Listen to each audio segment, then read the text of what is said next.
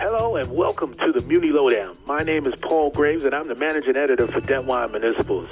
Joining me today are my colleagues Seth Brumby, the deputy editor, our assistant editor, Mary Ellen Ty, and our head of municipal research, Greg Clark. First thing we'll get into today is that yesterday in Chicago, we held uh, what we call a municipal credit forum on two topics, which were one, evaluating distressed municipalities, and two, looking at, well, what's called, sorry, death of a thousand paper cuts, incremental credit decline in municipal borrowers. So basically, these two topics were really about trouble and how do you get into trouble, which would be the death of a thousand paper cuts, and what happens when you are in trouble and just how difficult it is to turn it around which is that whole thing of evaluating distressed municipalities. But first, Greg, maybe you want to talk about your panel because you dealt with the death of a thousand paper cuts. What did you get out of it? The, what were the uh, major themes? The overall thesis of this one, Paul, was that for every borrower that's filed bankruptcy or maybe close at the moment, think of Detroit or various entities of Puerto Rico or Hartford. At one time, they were pretty strong credits. Puerto Rico, I mean, none of them were ever AAA, I don't think. Puerto Rico definitely was not. But Puerto Rico had an A from one rating agency for quite a long time. I would say at least a decade, maybe two. So the idea was what could we have seen when we, looking back at those cases, and more importantly, looking forward, what are, what are the things that will cause borrowers, municipal borrowers, to deteriorate over time? The panelists, we had three panelists, plus I was serving as moderator. Their consensus was that the biggest challenges are mounting obligations due to pensions, infrastructure, and labor costs. Labor being one of the bigger costs that a, that a city has. Of course, a lot of this can be resolved if regional economic growth is strong, and if ideally, if, if national economic growth is strong too, sometimes they both are, sometimes you only get one. Because a strong economy can bail issue resolve a lot of problems. The, the, the issue in the last 10 years has been that revenues at the state and local level have not quite fully recovered from their recession lows back then in 2000, 2008, 2009. There was also some good news in that when states try to revise labor agreements, the courts are generally supportive. The important thing, though, is is not to wait because once you're in bankruptcy court, it's too late. The courts, the bankruptcy courts, have typically favored pensioners over bondholders in just about every case that we've studied. Currently, pensions and post retirement health care benefits account for 8.2% of governmental activities expenditures. Governmental activities is probably the widest uh, measure of state of a given borrower's expenditures. We're going to take a closer look at that at that number. That was that was given by one of our panelists. He that same panelist also mentioned that 12% of cities have a ratio of 15%. Again, that's 15% of their expenditures go to pension and post-retirement health care costs. That's getting to be pretty high. We're going to be taking a look at that kind of thing as, as we proceed. And Seth, I, uh, you want to talk a little bit about your panel? Sure. My panel was really about distressed municipalities and the types of indicators that your municipality is in distress, both from the creditor and from the borrower perspective and the various things that you as a bondholder might need to consider if uh, you are either A, trying to assess that risk, or B, maybe even trying to assess an opportunity. My biggest takeaway there was the advent of the statutory lien. And I think obviously this has always been in the municipal market, but I think it's becoming a lot more uh, integrated into credit analysis. And the statutory lien is really about making sure that whatever legislation went into creating your debt instrument, that there was a lien as a part of that legislation and that the, the, the, the government basically said you will have a lien. And even then, if you can find in your bond documents that you have a statutory lien, there's also whether or not that statutory lien has been perfected and is even strong enough to withstand a court challenge. Certainly, we've seen that uh, in Puerto Rico right now, uh, but we are taking a look at it in other places too. So, that to me, that bondholders are going to start thinking much more heavily about what their security is, I find to be interesting. And I think the other takeaway too was that it's not so much that the stigma has worn off for municipal defaults, uh, so much that it is that I think municipalities understand that they get to a certain point where they can't handle their problems, um, and that they need to think of more drastic measures such as a restructuring, entering negotiations with bondholders, and bondholders need to be prepared for that too. I think the way that we structured this was was pretty good in the sense that you know it, it started with my panel discussing distress but then in, in, in pivoting to Greg's, it let people know that there's sort of a continuum here and that you shouldn't just start thinking about defaults after your credit gets downgraded to junk. You should start thinking about distress when your credit's still A rated and even double A rated, knowing that maybe within the next 10, 20 years something can happen. So that was probably, I, I think, uh, the, the nice span of the conversation there. Yeah, you, you want to know going in what your secured revenue base is and, and how tight it is. Uh, if you don't know that going in and things go south, then that's when you could be in trouble. Yeah, and I, I think too, you know, when you talk about going south and then hitting bottom, there are a lot of indicators along the way that show you what trajectory your municipality is on. And there was a nice uh, discussion on my panel about the difference between you know, cash insolvency, which is you as a government not being able to pay your bills, including debt service, but also service level insolvency. And you know, service level insolvency is, from a bondholder's perspective, it's not a monetary default. It's not even a preemptive covenant default. It is, you know, what's the response time for my emergency personnel? Uh, do I have all my streetlights working? Am I repairing my roads? It, it's that kind of stuff that if you start to notice that your municipality it's not performing its functions and its services to its community, that could be a sign that there are other problems ahead. I think it's time for your roadkill story. so, all right, I, I, okay. A long time ago, when we first started looking at Jefferson County, you know, obviously we know that Jefferson County had a problem with its sewer system, but a lot of people forget the fact that Jefferson County had to file for bankruptcy because its general fund lost a significant source of revenue from the state. And when it lost that revenue, it started cutting back on public services, including its own sheriff's department. And one of the first round of cuts to the sheriff's department, the sheriff pretty much turned around and told the county, you know what, I'm going to stop picking up roadkill because I need to only be able to, I need to have the people available to respond to the real emergencies. And that to me is like, okay, wow, so this guy's to stop actually cleaning up the roads and really just only getting to those life or death type situations. Mm, fast forward to Tuesday, and I was driving with Greg from uh, Milwaukee down to Chicago after visiting some of our subscribers in Wisconsin. And I see on the side of the road uh, roadkill that had been there for a very long time. I mean, we're, we're, we're in New York here at the Muni Lowdown. And so I, I, you see frequently see dead deer this time of year, but normally they're off the road within a couple of days. This one had been there longer than a couple of days, and I just thought to myself, "What municipality are we in? Have they stopped picking up roadkill?" And send out an alert. send out an alert. Um, I, I think Milwaukee's probably fine, but it's it's things like that that make you wonder. Okay, so what's going on here? Why isn't the why aren't where are my public services?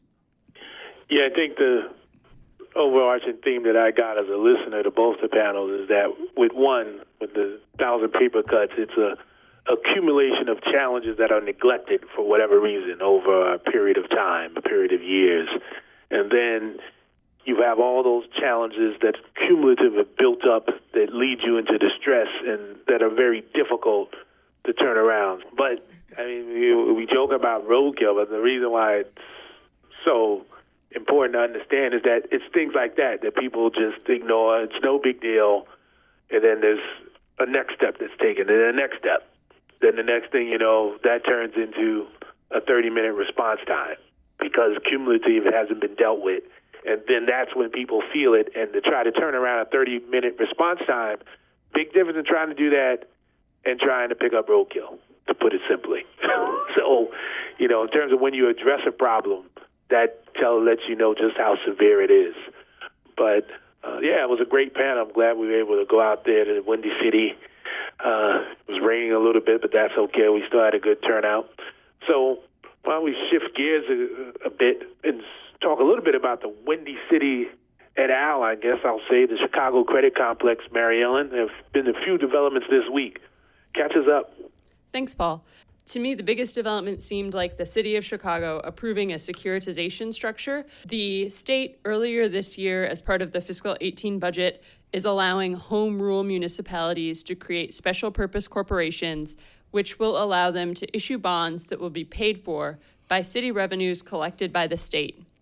Chicago plans on using this to issue about 700 million in bonds at the end of November um, as part of a $3 billion refunding proposal. They're hoping to get higher ratings, which, for anyone who's been listening along, uh, would be a plus for the city of Chicago.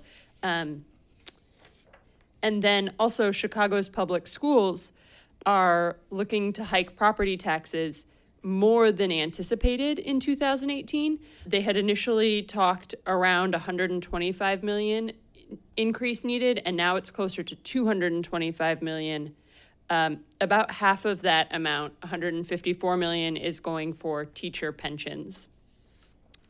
And then finally, Cook County, which is where Chicago and Chicago Chicago Public Schools are geographically located, is looking to fill a $200 million budget hole for fiscal year 18. So this year, after the commission decided to get rid of their soda tax, uh, it will be the soda tax will only be collected through the end of November.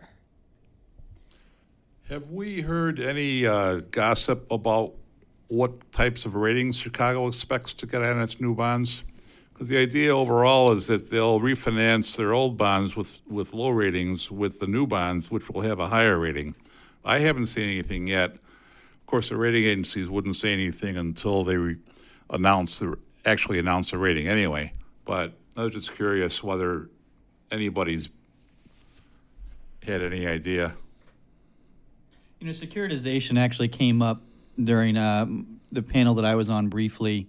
And what was interesting is that uh, one of the panelists had alluded to the fact that maybe having securitization um, makes the stigma of default less likely. And just, just to unpack that very quickly, um, you know, if you have a securitization and you know that your bondholders will continue to get paid, um, it makes the consequences of not paying maybe on other bills less severe because your bondholders know that they have a secure stream, and your ratings might know that too, and that you know any payment default elsewhere is not does not necessarily translate to a payment default on your bonds. You could you could also one say other thing with uh, sorry with uh, securitization is that typically it's a red flag as well of credit trouble. Yeah, basically, you're, you're saying that the issuer is saying my own credit isn't strong enough that investors will want to buy the bonds at a rate at which I want to sell the bonds. And you, you could say it, it could be easier to default on a securitized deal, again, because it's not, it's quote, unquote, not your bonds, it's the, it's the security structures bonds.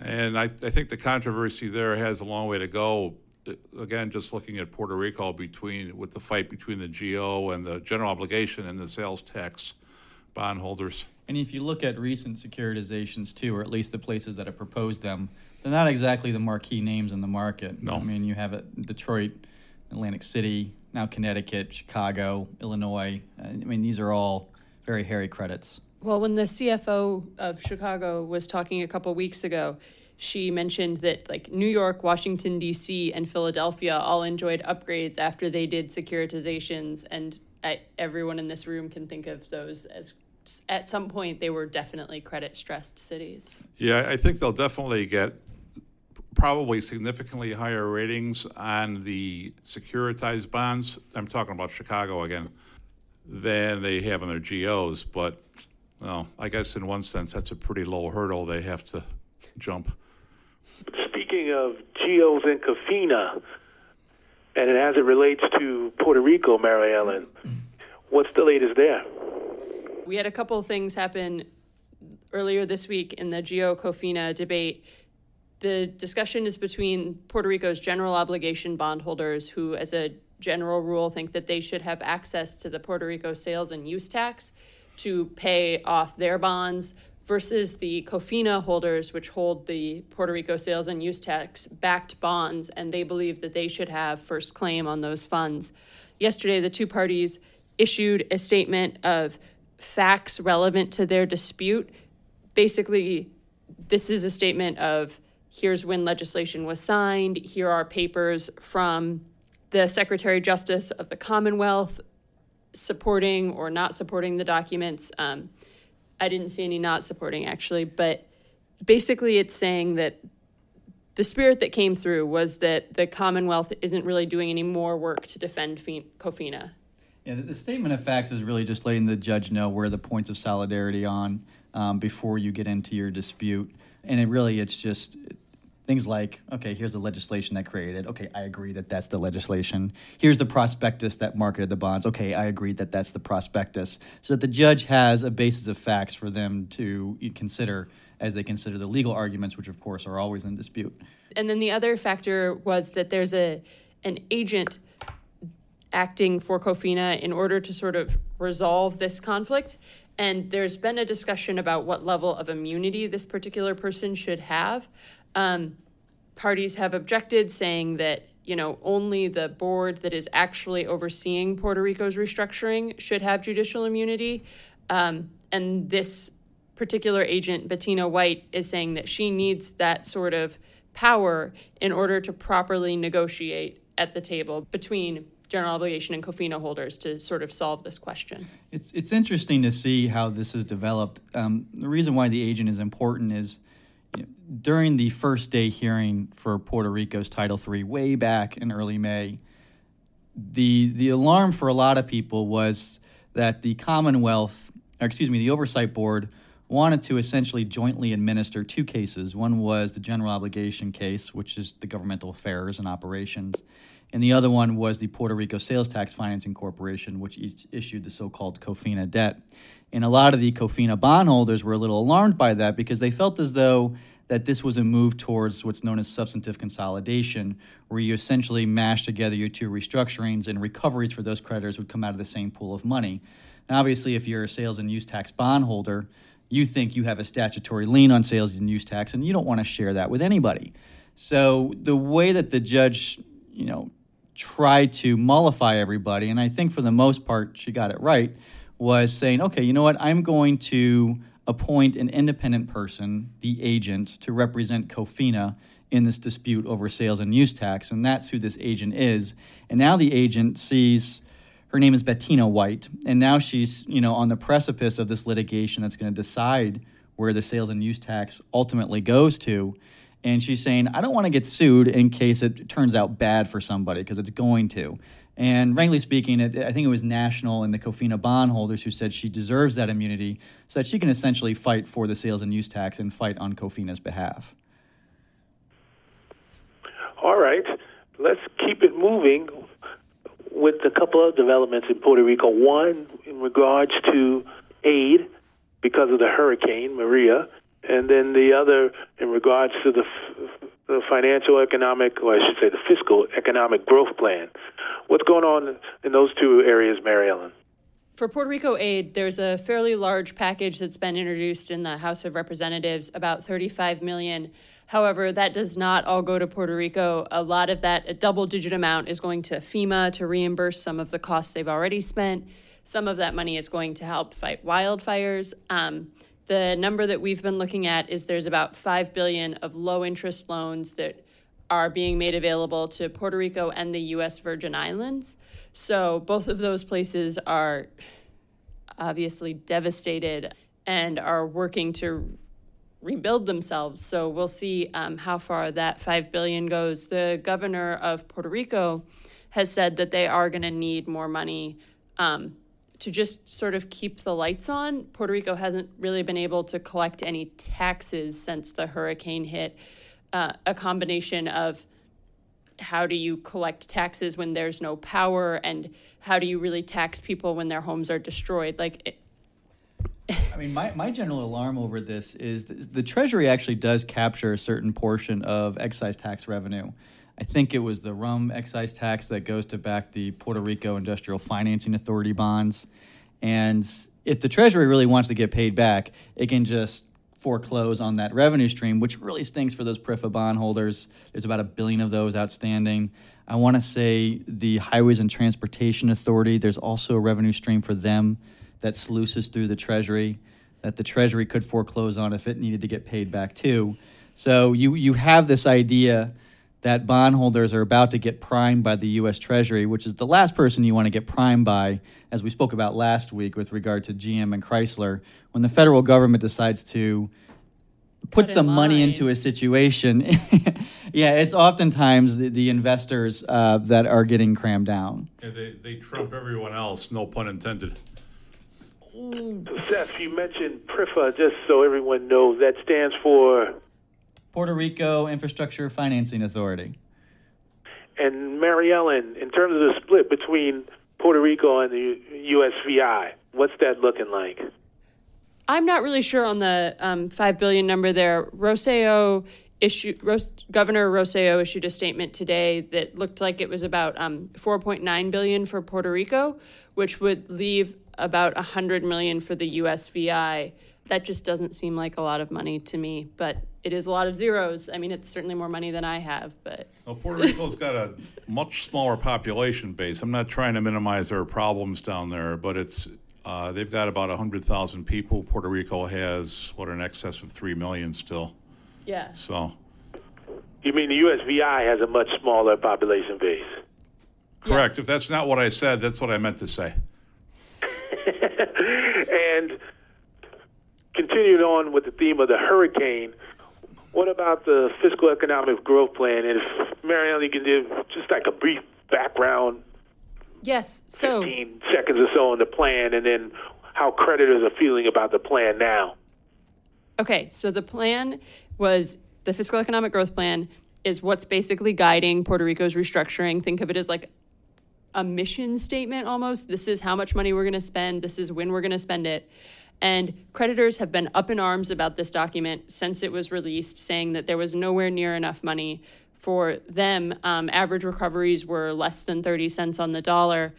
Uh, now that there's been a hurricane, creditors are saying that, you know, it's premature to look to redo this fiscal economic growth plan that we have been raising a stink about for months. You know, maybe the federal aid and insurance claim money will lead to an economic boom. Yeah, in fact, they withdrew one of the lawsuits, if I recall correctly. Uh, one of the bond insurers on the island, and I believe another investor too, Aurelius, had filed a lawsuit challenging the fiscal economic growth plan, seeking to somehow get an explanation for why the recoveries were so low. And I think following Hurricane Maria, at least one of them withdrew that document, and now it seems as though that 20 to 25 cents on the dollar is looking pretty good for these bondholders Well, but what's interesting with that is the bonds are still trading in the mid 30s. much higher than that. And admittedly, the, the 25, 30 cent thing we're talking about is an average if all of the bonds. So there are some bonds that might get more than that, which means that your bond is going to get what, 15 cents, 10 cents? There's nothing, not very, or there's not very many bonds trading that low. Certainly not enough. Correct. Yeah, only some of the agencies like the Highways and Transportation Authority uh, seeing debt that low. Yeah. E- Even if they don't do another fiscal and economic growth plan, it's hard to see how the original one is going to have any semblance of reality as they move forward with the with the diminished economic activity they're going to have now. So they they can they can stick with the one they have, but that doesn't mean that it's going to have any kind of link to reality. And another interesting component of this will be given that Puerto Rico hasn't had a hurricane of this intensity in a number of decades, so it's not like a likely thing. Do they try to fortify uh, any infrastructure to kind of withstand that? And if they choose to fortify the infrastructure, how much does that raise costs? And just the idea of, I mean, this year we've had three hurricanes, and the hurricane season isn't over until the end of November. Hopefully, there won't be another one. But to the extent that this becomes something that could be, or that could happen, I should say, if not every year, maybe it's every five years, how will that change the plan as well? So there'll be a lot to to follow in these next few months in terms of how things develop. But why don't we shift gears a little bit, take this to the West Coast um, with a hospital district in Tulare, California. Seth tells a little bit more. Yeah, so there's a lot of news in the municipal market these days with, you know, Connecticut, Chicago, and Puerto Rico. But every now and then, a story flies under the radar that I always think is pretty compelling. Uh, Tulare Local Healthcare District has about 80 million in debt outstanding. I believe it was issued back in 2010, and not long after that, in 2012, Tulare uh, hired healthcare conglomerate associations to essentially run the facility.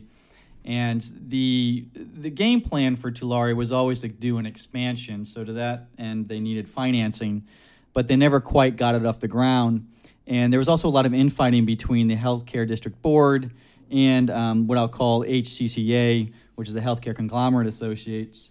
What this has led to over the past couple of years is deteriorating results at the hospital. And back in late September, it seemed as though HCCA just stopped paying the healthcare district's employees, which prompted a cha- an emergency declaration by the healthcare district and then later a Chapter 9 filing uh, right at the end of September. And what's interesting is that normally for first day filings for any bankruptcy, you see a declaration from a chief executive officer, chief restructuring officer, somebody who can sit there and say, okay, this is what our enterprise is, this is what it does, this is its capital stack, uh, this is what happened, this is why we filed for bankruptcy, and this is what we want to look like when we come out of it. And what's interesting is that the healthcare district couldn't even provide one of those to the court because they couldn't get HCCA to actually write one and give them relevant information that they needed to actually complete their first day motions. So, one of the first things that HCCA, or excuse me, that the healthcare district has done is within the past couple of days, they filed a motion to essentially reject HCCA's contract. You normally don't see the rejection of contracts until a little later in the bankruptcy when you have an idea of what your liabilities and assets are. But the fact that they're making this the first thing for the judge to consider, I find pretty compelling. Remember, Chapter 9 has a pretty high bar of entrance. You need to prove that you are a government instrument. You need to prove that you're insolvent. You need to prove that you engage with your bondholders. So before they bondholders for restructuring negotiations. So before the healthcare district is even attempting to go through an eligibility trial, they want to reject a contract. And you know, if HCCA wants to be as um, truculent, let's just say, they can just challenge the eligibility of Tulare Healthcare District. And so I, I, recommend for all of you Chapter 9 walks out there to follow this one. This is what happens when your management is not on the same page. What, what else is interesting is if you go to their website, HCCA's website, their uh, mailing address is Tulare. And from what I could see, they only manage one other hospital. There's a lot of management companies out there that are much more active. So the the uh, on the ground there, it has to be pretty interesting. I'm guessing the local politics are are pretty rancorous. Well, let's close it out in these last couple of minutes, Greg, and I'm going to file this under. Don't call it a comeback. I've been here before. University of Scranton. Explain to us the current situation over there. U- University of Scranton sold bonds this week and uh, for for people who may not pay all that much attention to the bond market, universities and nonprofit hospitals can't issue municipal bonds on their own. They have to issue through a municipality, which is usually something called an authority. So the University of Scranton is the borrower in this case. They're, they're responsible for paying back the bonds. What was one of the more interesting things with this bond issue is that there have been a series of management changes. This this is a school that's run by the Jesuit uh, religious order, Jesuit priests.